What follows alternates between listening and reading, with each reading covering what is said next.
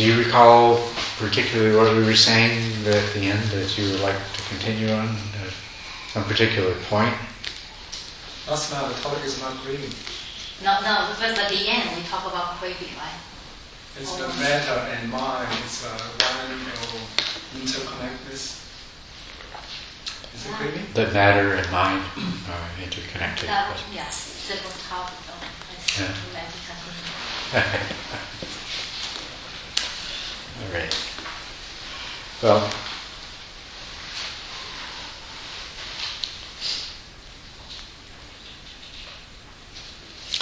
I think the place to go in this is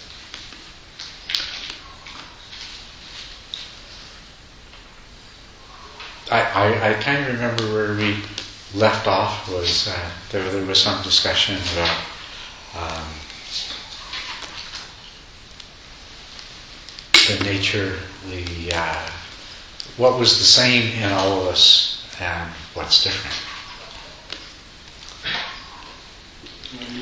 Eventually, we want to find out why we all connected and Yeah, uh, we're, uh, we're just one. right. Well, so I think as far as we got last night was to uh, examine the nature of materiality and uh, notice that uh, on the one hand, there wasn't a clear distinction with materiality and mentality. It's not really clear that they really are two different things. Uh, on the other hand, even even if they are uh, different things, uh, there's no reason to assume that they don't uh, share the same property of universal interconnectedness. Whether they do or not is something that we have to discover for ourselves through a combination of uh, experiences of insight and uh, and adopting a different way of viewing things than the way we normally do based on that insight. What it really came down to was it's this question of uh, a separate self.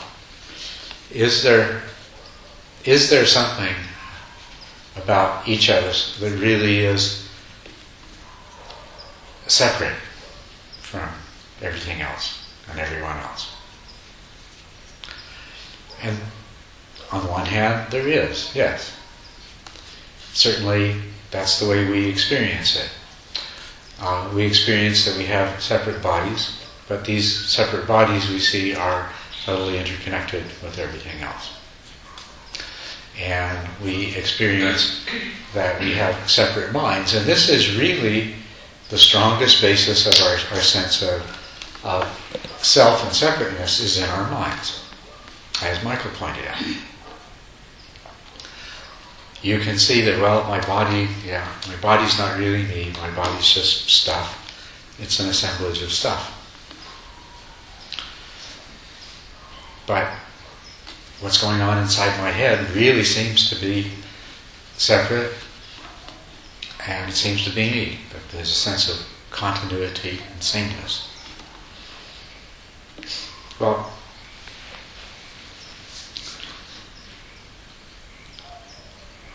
first of all, we have to be clear that what our mind keeps tending towards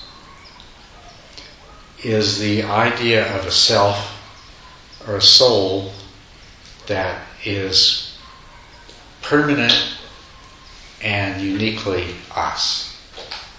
Okay? This is what your mind is always, this is the operating basis of your mind.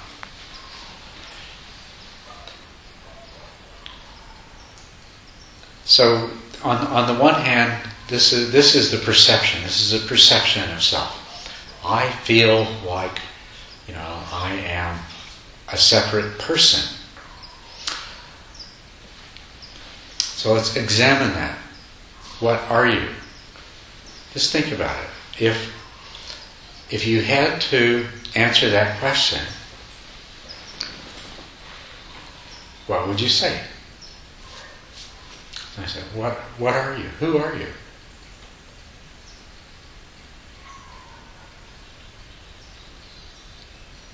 Well, we do get asked this. Many times in your life you've been asked, Who are you? in one way or another. Right? And what kind of answers do we usually give? Would you Give our do your name. name? A name. Ah, okay. That's right. And right there, you know, this is it's a unique identity. I am this name. This name designates me as separate and unique.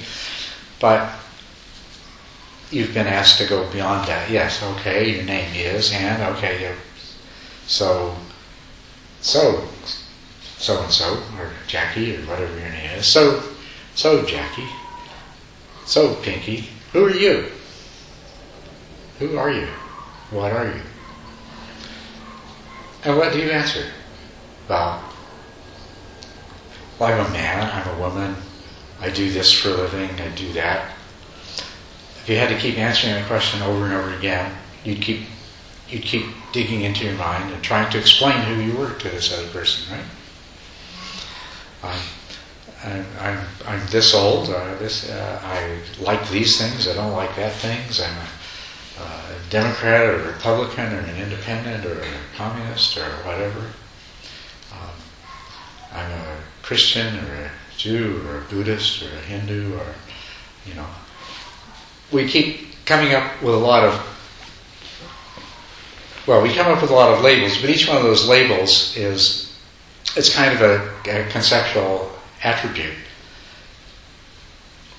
So there is this uh, conceptual construct, and if you look at that, in one sense, that is who you are, right?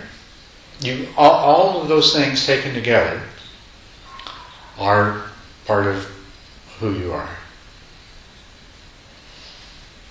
Uh, I have such and such a degree in such and such a topic. I do this kind of work. I've been married this many times. I have this many children. These are all part of who you are. What there is, is a body and mind that has been uh, continuously present, as far as you can tell, from the time you were born up to the present moment. And it's experienced certain things, and it's done certain things, and it's I, formed certain identifications. But when we look close, a little more closely, yes, we, it is true that we are those things.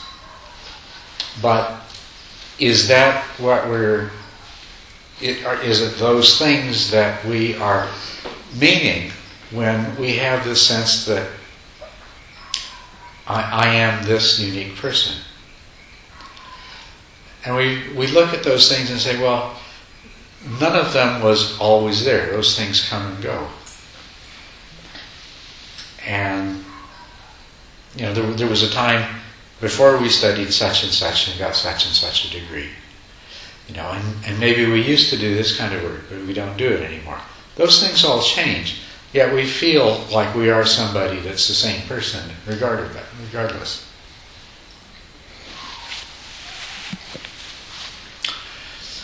Uh, and then we, we go a little deeper and we say, well, those are all superficial kinds of things. Okay. But this is the kind of person that I am. I, I behave in this way. And I treat people in that way. And these are the kinds of feelings that uh, I have. And, and uh, these are the things, we, you know, we, if you look at somebody else, uh, as we get to know them better, initially they are, you know, a man or a woman who has done this or hasn't done that and does this for a living, and we have an interaction with them based on this. As you get to know them longer, you identify that other person more in terms of, yes, they're this kind of a person or that kind of a person. This is their personality. This is what I like about this person, or this is, this is what I don't like about this person. But we identify these personality characteristics. Have you always had the same personality characteristics? There's at least some of them that have probably changed. There's probably some of them that you would like to change that haven't.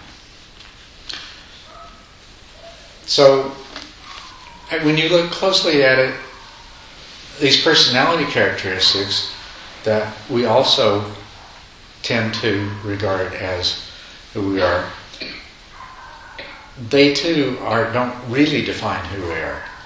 They're things that come and go. Actually, all of these things that I've talked about would come under the single category of the five aggregates as mental formations. Personality characteristics and uh, and all those things that arise out of our past history and our social identification and things like that. In terms of me as an individual, well, those are the mental formations that I have stored up, and I was answering the questions by pulling out, well, you know, I, I went to school here, and I lived here for a while, and I used to be married to this person before I got tired of them. all, all, all that kind of stuff. But that's that's just coming out of the mental formations that you carry around with you.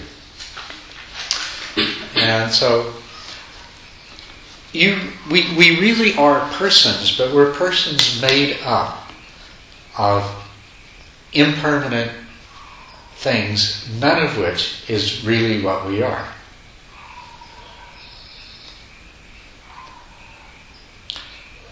Okay, so maybe we're all of them. So that means if you lost one of them, you wouldn't be you anymore. You'd be somebody else, right? Well, obviously not. I mean, that's a silly idea. Well, of course not. Well, maybe if you lost 20 of them, you wouldn't be you anymore. Well, at, at some point, if you changed enough of them, you would probably agree, yeah, I wouldn't be me anymore. But where's the line? You're not defined by any of them in, in particular, uh, all of them in general. And even if they were all being changed, you'd probably still feel like it was you if there was that same continuity. I mean, you were once uh, an infant. Uh, none of the things that we've talked about were part of you at that time. Uh, not to mention, not a single atom or molecule of your body is probably the same as it is now. And were, they were certainly organized in a completely different way and looked completely different. So uh, we don't even have to imagine that if you change 20 or 30 or 40 of these different things, would you still be the same?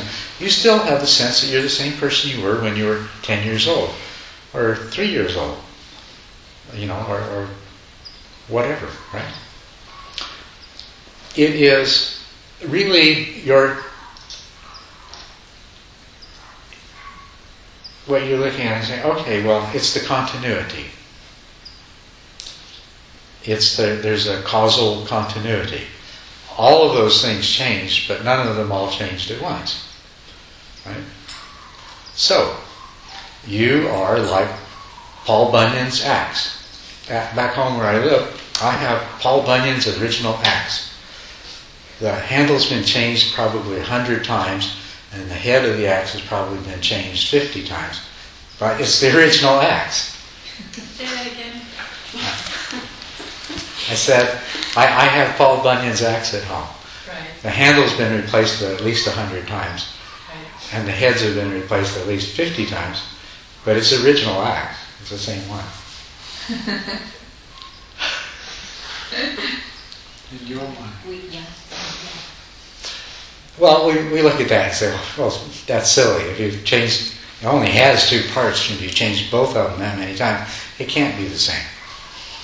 But when you claim that your your self nature is uh, is your continuity, then that's basically what you're saying. Is I'm the same person I was in, when I was ten years old, in the same sense that that's Paul Bunyan's axe, right? so, what are we really talking about here then? Well,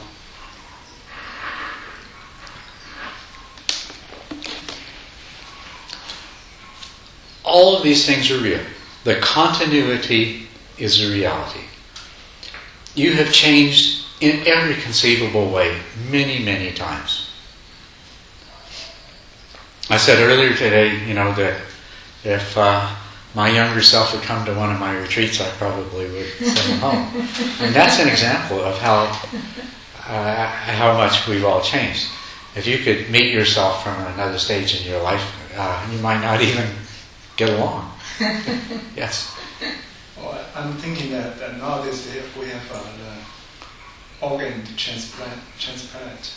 So if my mind or my brain was is trans, it's, it's replaced by a, a monkey's mind or brain, Yeah. what can really happen? Uh, if, if you put a monkey's brain into your body, Yeah. uh, would it still be you? Well, we wouldn't even think for a moment it would be. But what if we put your brain into a monkey's body? You might still think that was you.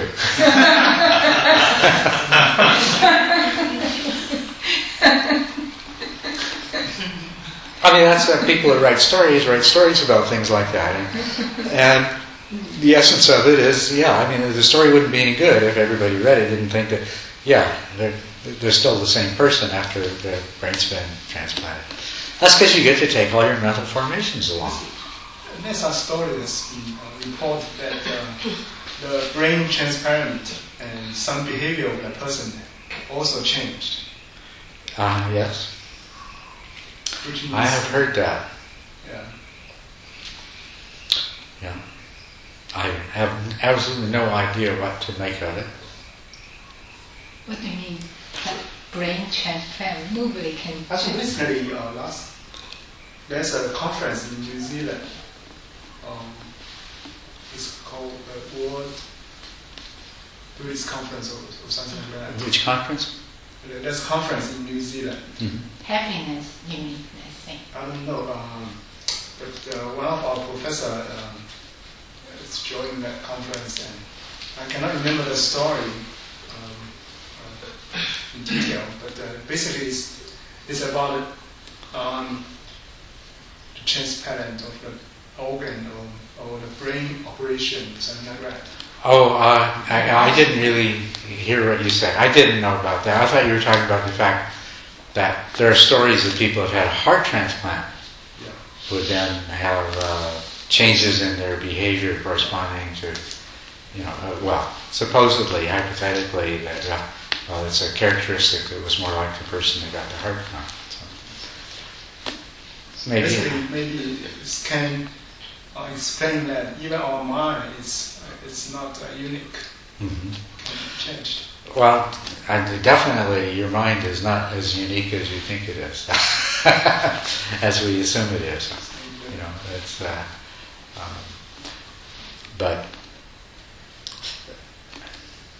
anyway, the, the point here is that when you examine carefully, you find the more closely you examine, you find that there really isn't anything that you can point to uh, as as being any kind of permanent self. And, and actually, the closest that you're going to come is that continuity. You know, your the uh, the most substantial selfhood that you can lay claim to is the Paul Bunyan's axe kind of uh, that you know that you have undergone all these different changes, but they didn't all happen at once, and so there's always been some overlap. So, um, but nevertheless, our mind constantly generates an idea of self. And we discover that Well, certain things make it really obvious.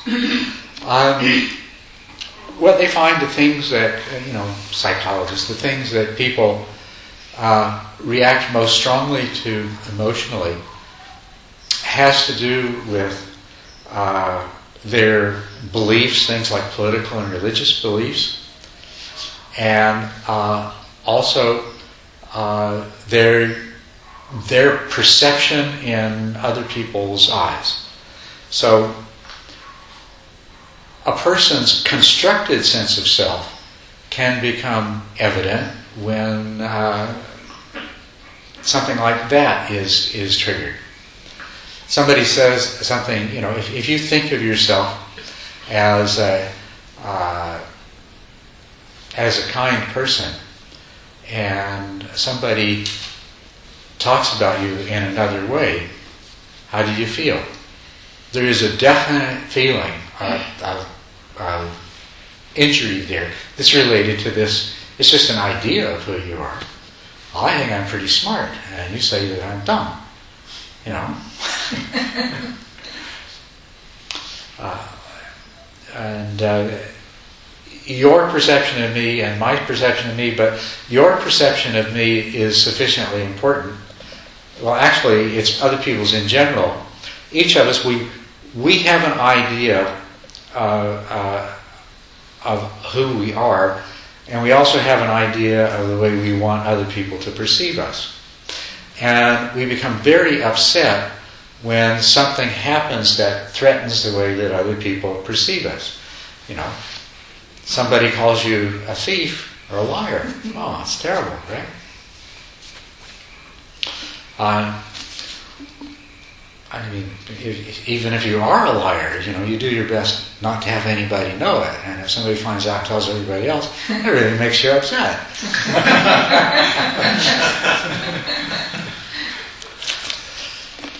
but that may be slightly different. But you know what I mean. We, this, the constructed idea, even though we can look at the constructed idea of self and recognize its uh, insubstantiality, we still act as though uh, it were a real thing, that it's a real self. We react to things that happen to us as if it was. And this idea of who we are, even though when it arises, it's clear and we accept it and we buy into it.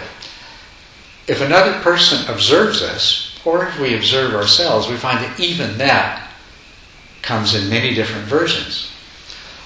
Are you, are you the same person in terms of personality and characteristics with your mother as you are with your girlfriend? Not at all.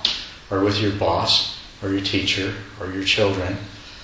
We basically have many different personalities that we put on and shed in different circumstances, right? Like changing clothes. And the interesting thing is, not only do we have a personality that we will defend if it's attacked or that we uh, feel injured if it's uh, offended and so forth, but the characteristics that we're sensitive to are also different from one situation to another. Your mother can call you a lot of things that you'd never let your girlfriend say. right? So even even the constructed self doesn't have a substantiality to it. So the truth of this is that yes, we do have an idea of who we are, manufactured by our minds. And, and, and it, why does our mind create this? Well, it serves a purpose. It's useful. It's valuable. Um, we put on a particular persona in a particular situation, and then we can behave automatically and do all the right things. Uh, and then we go into a different persona or a different situation. We put on a different persona and we act out of that persona, and everything goes smoothly. But it does really get awkward when you're in a situation where you've got two different personas, right? We've all had that. Like when your two secret wives meet each other. Speaking from personal experience once again. Well, but you know what I mean. Yeah, we, we all have those situations where we find ourselves where we're usually one way in one kind of situation with one group of people and another way with another. And every now and then we find ourselves in a little bit awkward situation and we're not sure exactly how to act, or at least it takes a lot of mindful awareness to pull it off and a certain amount of discomfort. So, yeah, it serves a purpose. It's useful. we create an idea of who we are and then we act out of that. But we have different personalities within us, and they're not always consistent with each other. And sometimes they disagree with each other. And sometimes we decide we want to be this way, and uh, so we start acting like we're this way, and it works out really well. And then something will happen, will trigger some old way of being, and we won't be that way anymore.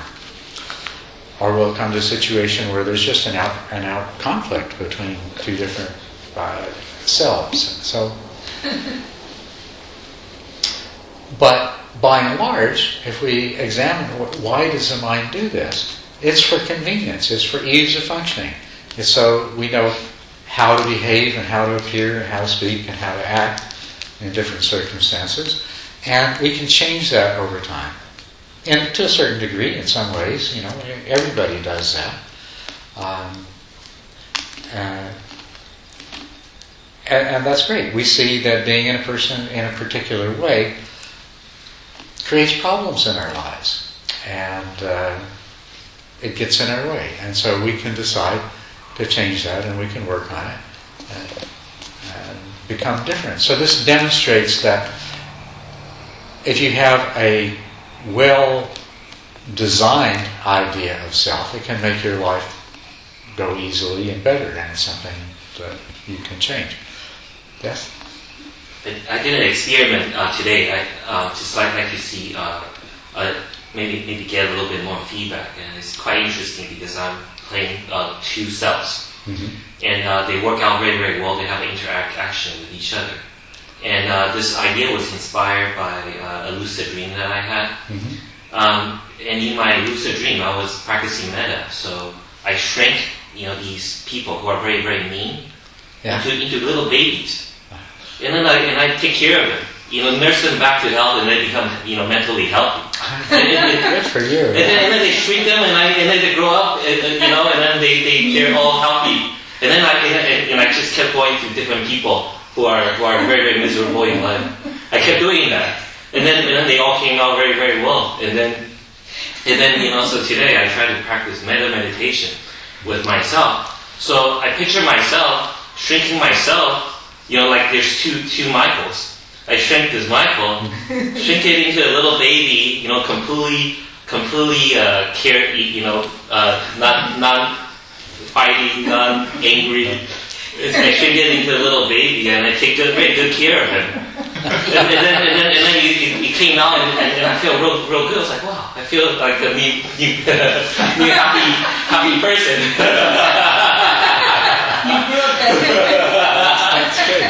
So, so it's interesting. The cell can be like three or four, five different people, and they yeah. can interact with each other, and they work out very, very well.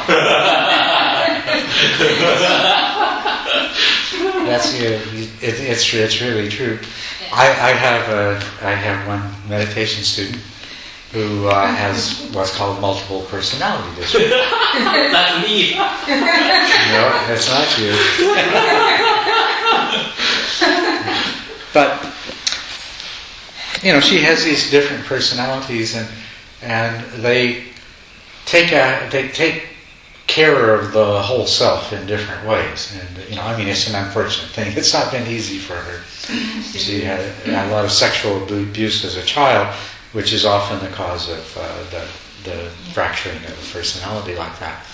But she's she's learning, studying the Dharma, and meditating, and she has these, you know well, very often she asks, uh, she'll, she'll ask questions or she talks, and it's some of us and we, and you know things like that. Or there's one of us wants to ask a question but is too shy, you know, and so I have to sort of go through the personality that's talking to me to get the other one to talk. It's really interesting, but different parts of the personality take care of different things. there's there's there's one part of her personality that's you know like uh, really really tough. You know, a hard bargainer, hard negotiator. It's like you know when time for rent increase comes up, that's the personality that goes and talks to the landlord. One of her personalities has like concentrated uh, uh, a lot of the uh, sort of anger, uh, that personality characteristic. And that personality gets extremely defensive sometimes in my Dharma talks when I talk about, you know, you can overcome anger, you can eliminate anger entirely, and then, then that personality gets upset because, you know, it feels threatened. You're going to destroy me. I, you know, what's wrong with being the way I am, sort of thing. So, uh, although the the collective can see the, the problems that anger can take, that creates. But yeah, it is it is a fact that our mind has a mechanism. You know, who knows? Maybe someday they'll find it's a particular part of the brain that does it. But the mind has a mechanism that generates personality structure or the, the idea of the personal self. And it it's constantly doing it and it has stored on the shelf a whole lot of different versions that it can call up at different times. And that's just that's the way we are. We don't think of ourselves that way though. You don't think of that way. As a matter of fact, I mean this is all the mind. What is it where where do we find the difference where do we find the selfhood that was hard to let go of? It's in the mind. Now I can see that I'm not really my body. Yeah, sure. You know, could transplant my brain into a chimpanzee, and I'd still be me. I wouldn't be happy. I'd still be me. You can see that you're not your body, but you feel like you're mine. And haven't you always felt like your mind was one thing? I have my mind, and it's yours. Isn't that most most of your life? Is that not how you felt? Yeah, it's always have a sense of self inside the body. Even meditation, doing meditation, still I, I am breathing. Yeah. Well, I'm talking about particularly a sense of unity about your mind. You talk about my mind. I I made up my mind to do this, or you know. You think you have one mind. You don't. Yeah, I, like when I meditate this afternoon, and I, um, what I experience is like when I do, you told me to like, uh, for me it's easier for me to um, to focus on this abdomen. Yeah. So um, so when I do, I focus on the up, uh, movement of my abdomen, and to the point that I feel like um, I just want to let go of this. Uh, um, of this um, um, like focusing and Mhm. just kind of because at that point I feel like really stillness and I just want to be in that state and just just feel the stillness Mhm. and then I start kind of feel like uh, have the thought of like pulling myself out and then I just feel I just have this thought like um, it's different from what I observe my breathing before. Mhm. It's because like I feel like um,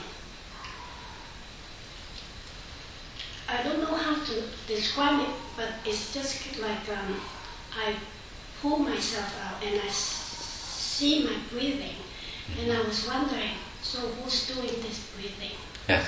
And then, and then it just come out, the answer is my mindset is the mind telling this body to doing the breathing. And then I do examine more and I'm just sitting in that for a while and then, and I pull myself out again. And I said, so who's telling this mind, doing this, telling this mind to do this breathing? Yes. And then I said, so there's, I am telling. And then I said, so who am I if I'm not this breathing and not this mind? And who am I? So I, I, I, I don't know.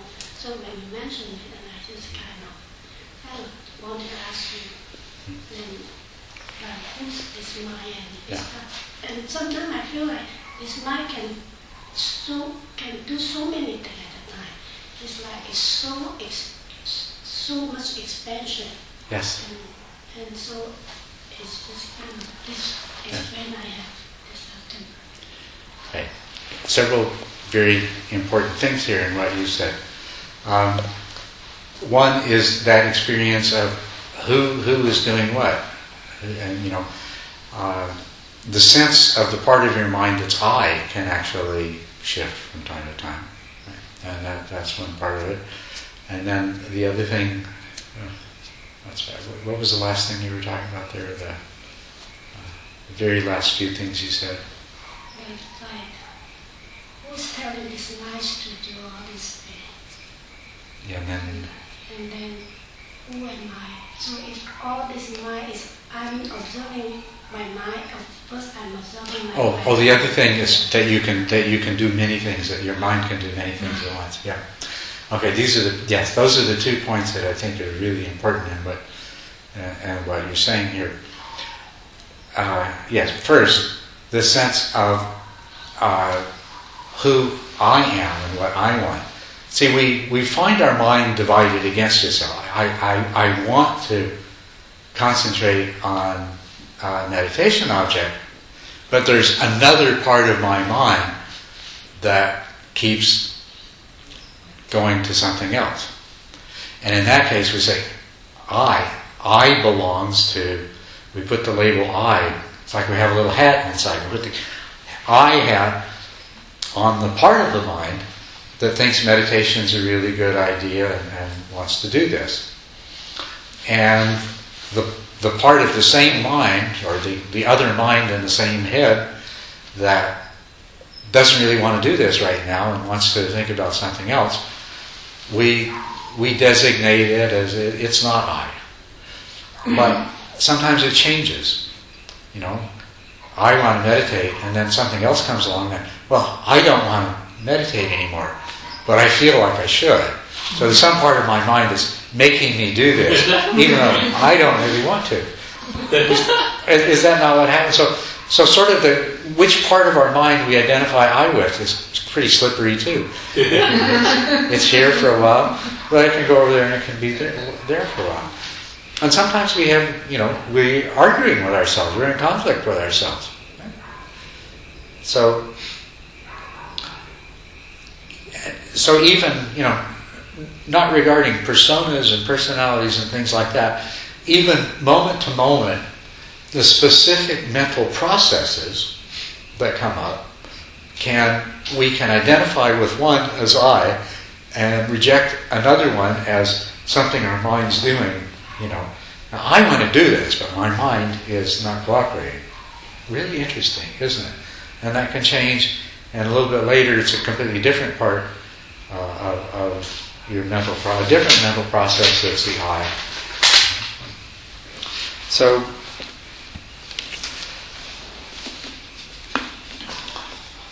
more and more we find that uh, it's, it's really hard to, to find anything corresponding to this I.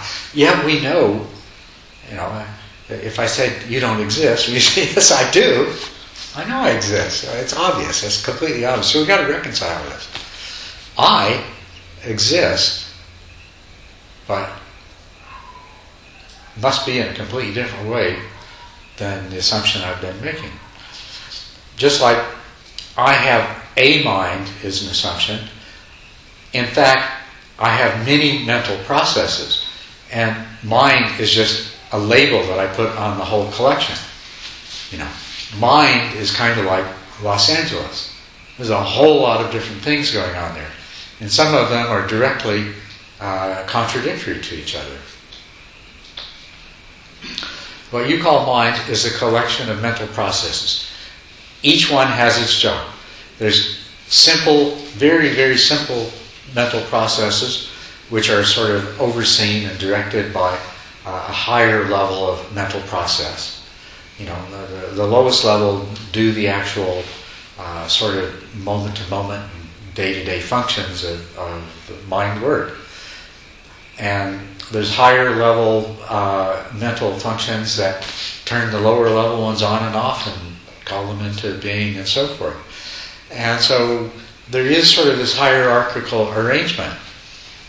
But it's not the case that you get up to the top of the hierarchy and then there's the real I that's in charge, which is kind of the way we we always assumed it was, but really we don't. It's more like we, we've got a whole board of directors and they argue with each other and they have different points of view.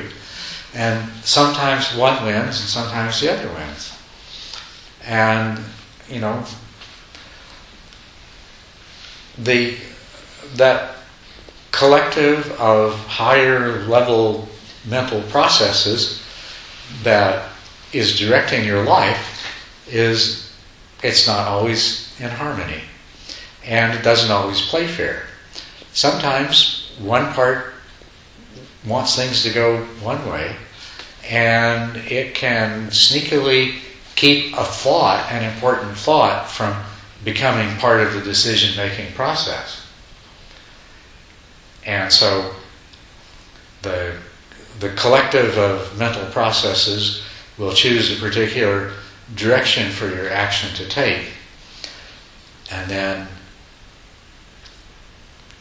come a point where it's just, you know, you're very unhappy with the result and you realize, well, why didn't I think of that?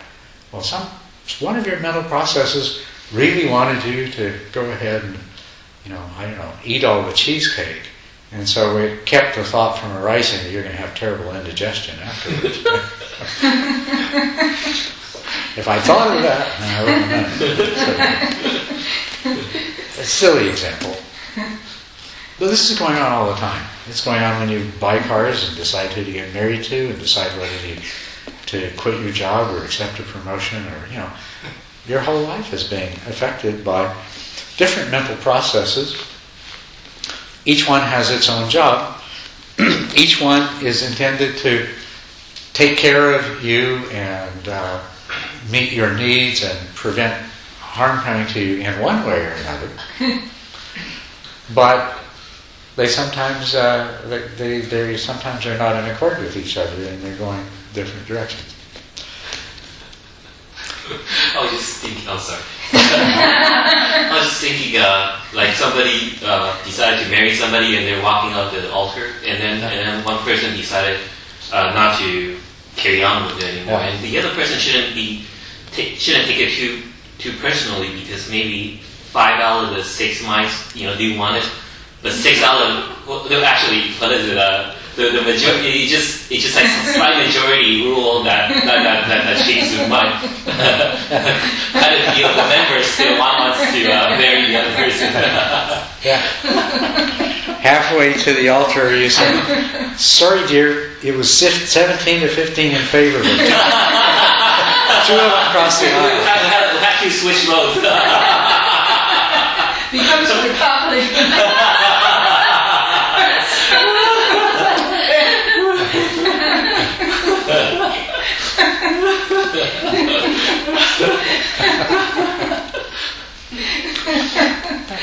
Well, the good side of this is, yeah, multitasking. We can do a whole lot of things at once. Well, We- problem is always we fully control that event. We make the right decision at that moment. hmm We think we are. We think we have, yeah. Whereas we we imagine that there is an I that's in charge instead of a bunch of competing mental processes operating with different agendas and with different information. So, but the other thing, the multitasking you talked about you're amazed, amazed that this mind can do so many different things. And it can do quite a few of them at the same time, which is especially amazing. You know, you can have a conversation with somebody while you drive a car across the city. And that, I think, is amazing. There is, there is a mind that is seeing what's happening around you in traffic and making all the right adjustments to the gas and the brake and the steering. And, and, and something that's pretty complicated driving in traffic is pretty complicated. But at the same time, you can be so engaged in thinking about a personal problem or planning something or talking to a passenger that when you your attention comes back to the driving, you're not even sure where you are. You got to look for the next street sign just to see, right? Which exit am I coming up on? Did I already pass where I'm supposed to go? Because you weren't there.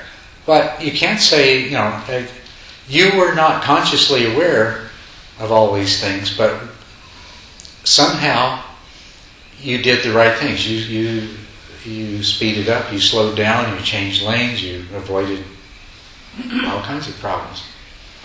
How did that happen? Well, there was a mind that did that, and there's many different minds working all the time. We kind of think, well, okay, uh, the I is associated with, uh, you know, uh, the conscious part and the thinking part. I do the thinking. But I'll just challenge you that it's not really you that does the thinking either.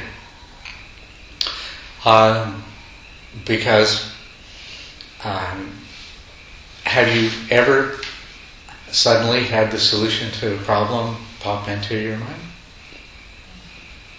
This is not an uncommon experience. There's some very famous examples of it. Some of the great discoveries, scientific discoveries in history, were made by uh, uh, came about in that way that somebody, you know, the uh, Kekulé and uh, discovering the structure of the benzene ring. He thought about it and drawn hundreds of diagrams and thought he had, you know, tried to figure out how on earth this molecule could look. And he was resting after dinner, and all of a sudden, the idea came to his mind, and that was it. His mind so the thinking that solved that problem, and there's quite a few examples of that that you can find in literature, but also we've all had examples like that, that there's thinking going on beneath the surface of our conscious awareness all the time. And as a matter of fact, it solves a lot of our problems. Uh, it also establishes a lot of our position. I mean, have you ever got into a conversation with somebody and something came up that you hadn't actually made your mind up about, and then you hear the words coming out of your mouth, and it's like, oh, well, I guess that's my position on it. that ever happened to you? Yeah. And, and it is, but the, the point is, thinking takes place that you're not necessarily aware of. And kind of thinking like that happens all of the time. Uh, you remember to do things. And the, uh, the recollection no matter how busy you are with other things, the recollection comes up at the right time for you to do the things that are needed to be done.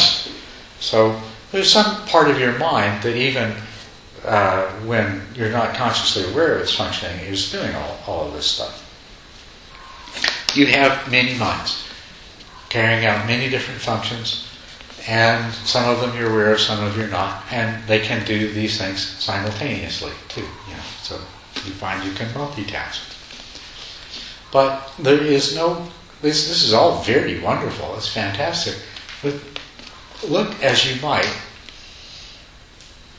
you can't find something that you can grasp onto and clearly, definitely say, this is self, this is I, this is me.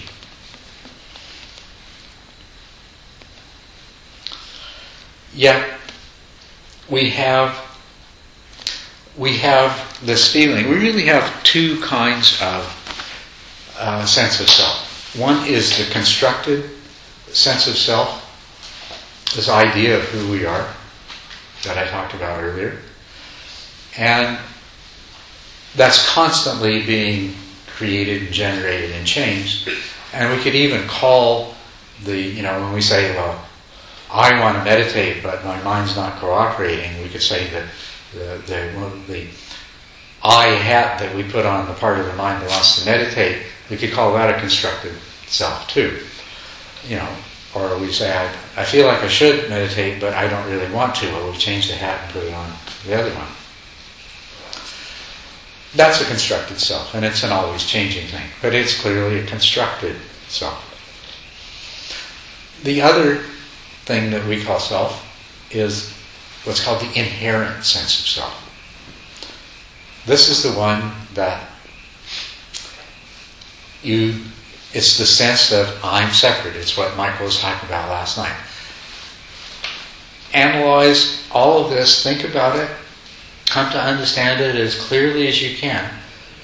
And that's a very good thing to do. But even after you've done that, you still are going to have the feeling like I am a self.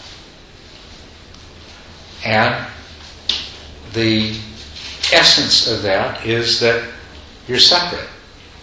You are separate.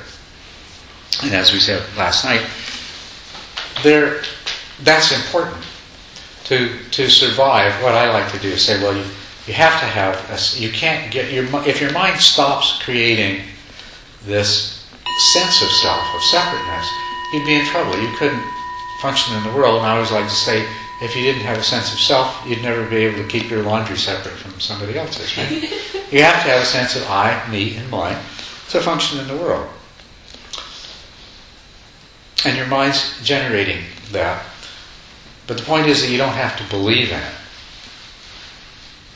You can recognize it for what it is, is a convenient, useful mental fiction. Um, and the bell's rung already. Uh, so, so, so many more things we could talk about.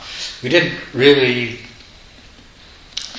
didn't really quite get to the point that you were raising last time. Yeah. Can I have a final question? Yeah. Uh, in Buddhism, we always said different people have different uh, capacity, so they uh, suitable different uh, suitable for different uh, practice. Mm-hmm. So, to your experience, do you find um, such kind of personality or people which is uh, more suitable to do meditation, or some kind of personality is not suitable for? Some personalities more suitable for meditation than others. Um, there are some people, well, in terms of their capacity for meditation, I think everybody can learn to meditate. I can't, can't think of anybody I, I've ever met. I haven't spent a lot of time with brain injured people or severely uh, uh, uh, people with severe uh, mental problems, and so there's a good chance that they wouldn't be able to. But How about attention deficit, ADD? Atten- people with attention deficit, uh, actually, they can learn to meditate too. Really? Yeah, as a matter of fact, uh, they're doing that in a number of places now. They're teaching, they're using meditation uh, to help people with attention deficit disorder manage their uh, ADD. So, as far as uh, I, pretty much, if somebody can function in the world, they can learn to meditate. But that doesn't mean that they'll have the motivation. There's a lot of people, you know, have absolutely no interest and inclination. So, in that regard, they're lacking the capacity. Oh, it's because of will, not because of. In, in this case. In Yes, it, yeah, it's because of the motivation. It's like, why would I? They, they don't see uh, a benefit in it that is worth the time and the effort and whatever it is that they wouldn't be doing in, in place of it. So, but I, I don't think that there. I, I- I don't think that there are very many people capable of functioning in the world that couldn't learn to meditate if they if they had the desire to. So that's kind of good for a final question. I would like to see if I can maybe sum up where we are and create a reminder in my own mind for where we should go tomorrow. Uh, finish developing this. Um,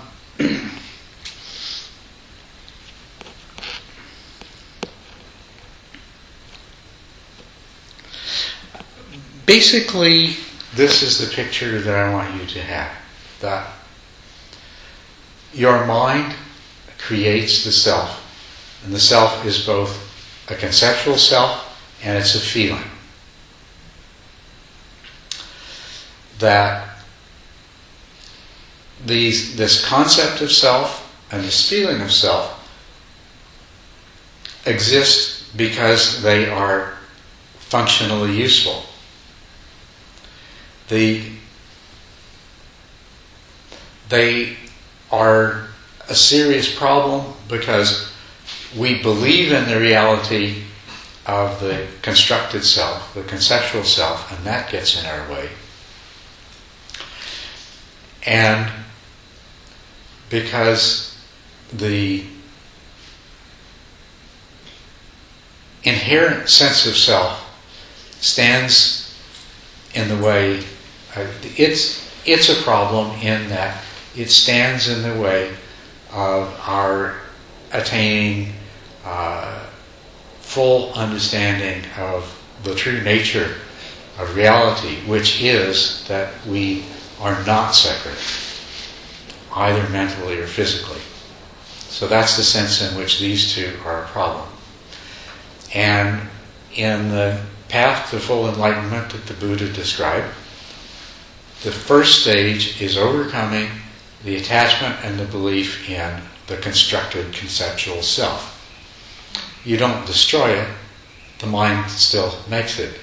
But because you don't believe in it anymore, you are liberated, and it has a profound effect on uh, the amount of suffering in your life and the desire and aversion, and, and it produces a transformation in the individual. So you should aim towards that. The definition of the stream enterer, the first stage of enlightenment, is a being who uh, has overcome the attachment to the conceptual, constructed self as being real, as that is me, I am that. This is mine. And you do that through the development of insight, intellectual understanding. I think everybody in the room kind of followed followed pretty well the analytical discussion of the nature of self that I did tonight, right?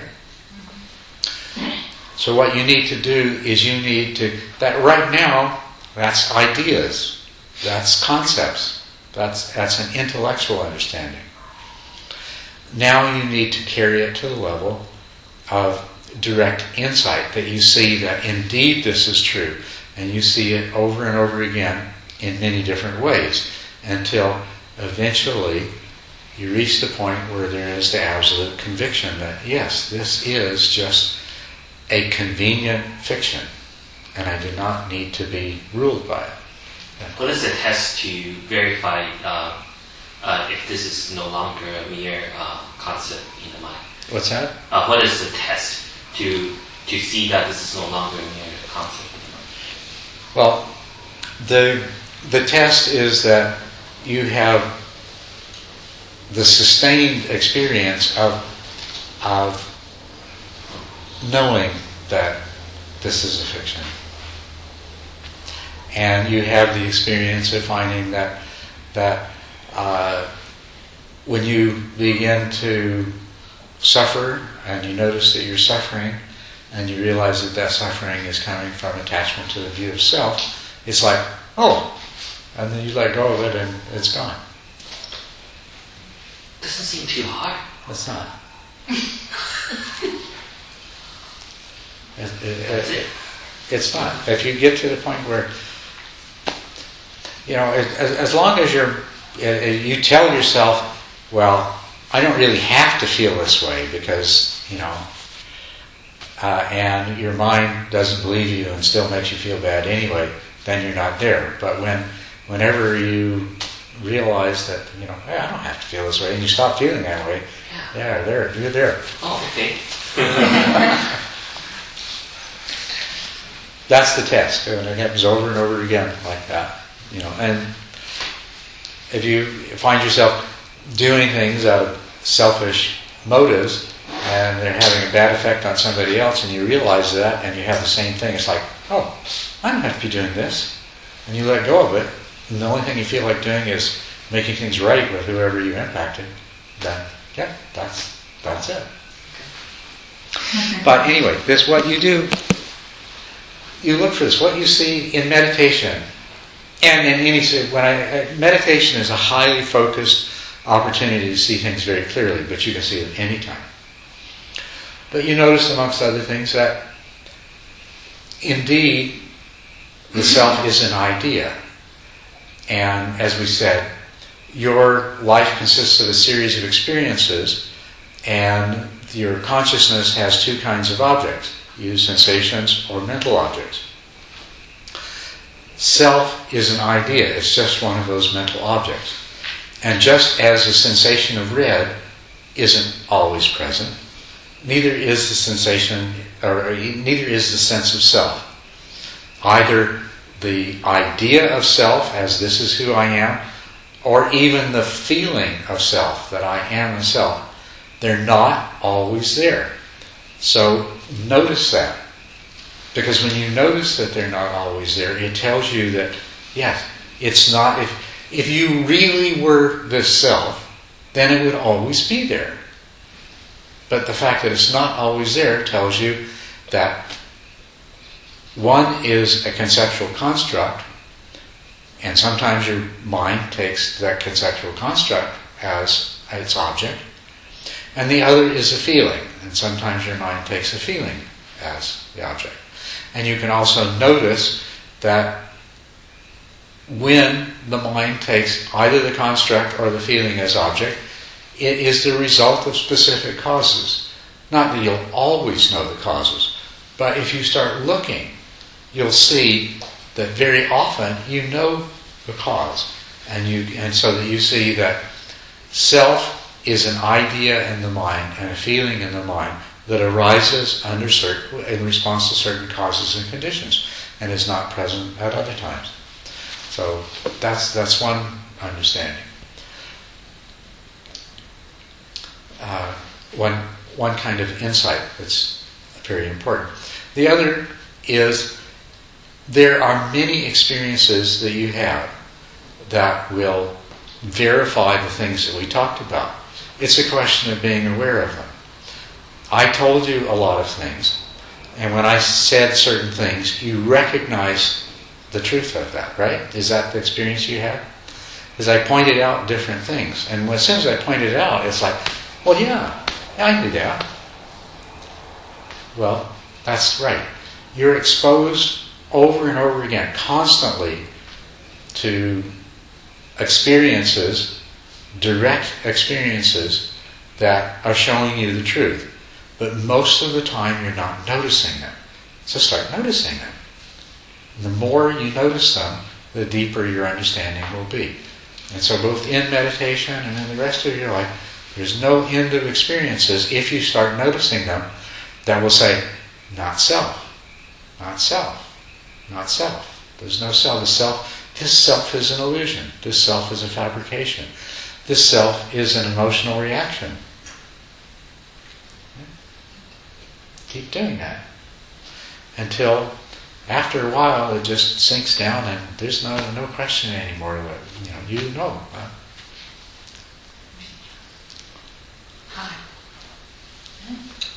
Pretty hard. Pretty hard.